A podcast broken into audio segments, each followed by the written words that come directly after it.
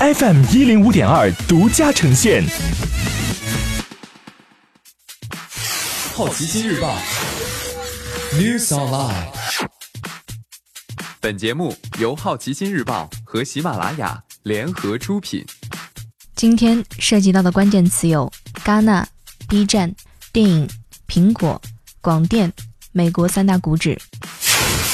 首先关注到的是一组文体新闻：戛纳电影节将对中国电影更加谨慎。戛纳电影节艺术总监福茂提前召开新闻发布会，有中国记者问到柏林电影节张艺谋一秒钟事件后，戛纳在选片上是否会有更多考虑？福茂确认，为了避免柏林的遭遇在戛纳重现，电影节选片上会考虑这一点，并谨慎确认。他表示，如今官方单元入围的两部中国影片《南方车站的聚会》与《六欲天》都已经获得许可，保证会放映。B 站第一季度亏损同比扩大三倍。财报显示，B 站总营收同比增长百分之五十八，至两亿美元，净亏损同比扩大近三倍，至两千九百二十万美元。平均月度付费用户人数同比增长百分之一百三十二，至五百七十万，其中游戏付费用户增长百分之二十五，至一百万。二零一九年成为 P 片大年，今年一月至五月已经上映和定档的 P 片实际上共有三十八部，而去年同期则只有三十二部。今年上映的包括《浪石解忧杂货店》《巴霍巴利王二终结》《完美陌生人》等等。从数量上看，今年 P 片市场的规模要更大一些。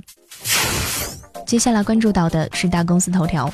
苹果在一起应用商店反垄断案中败诉。在这起案件当中，用户指控苹果 App Store 针对应用内购服务收取的百分之三十手续费被转嫁至消费者身上，是利用垄断优势造成了不公平行为。苹果曾在去年十一月表示，提起此项诉讼的原告只限于开发者，而不是用户。本次判决否认了苹果的这一论点，这意味着 iPhone 用户可以就此问题继续向苹果提起诉讼。受此消息及贸易因素影响，苹果股价下跌了。近百分之六。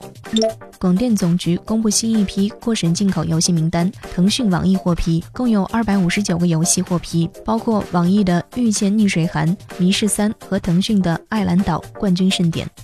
周一，美国三大股指均直线下跌，三大股指创几个月来最大单日跌幅。标普五零零、纳指和道指分别下跌了百分之二点四、百分之三点四和百分之二点四。在指数中，权重很大的苹果下跌了百分之五点八，阿里巴巴。京东和拼多多开盘后的跌幅都超过了百分之四。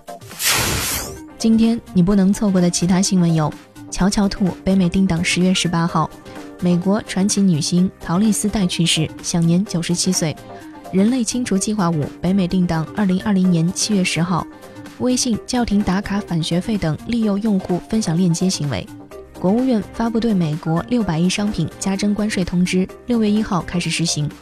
离岸人民币汇率今年首次跌破六点九。以上就是今天好奇心日报 News Online 的全部内容，也欢迎你把刚才的收获告诉周围的朋友。好奇心日报 App，高颜值新闻媒体，让好奇驱动你的世界。我是施展，下次见。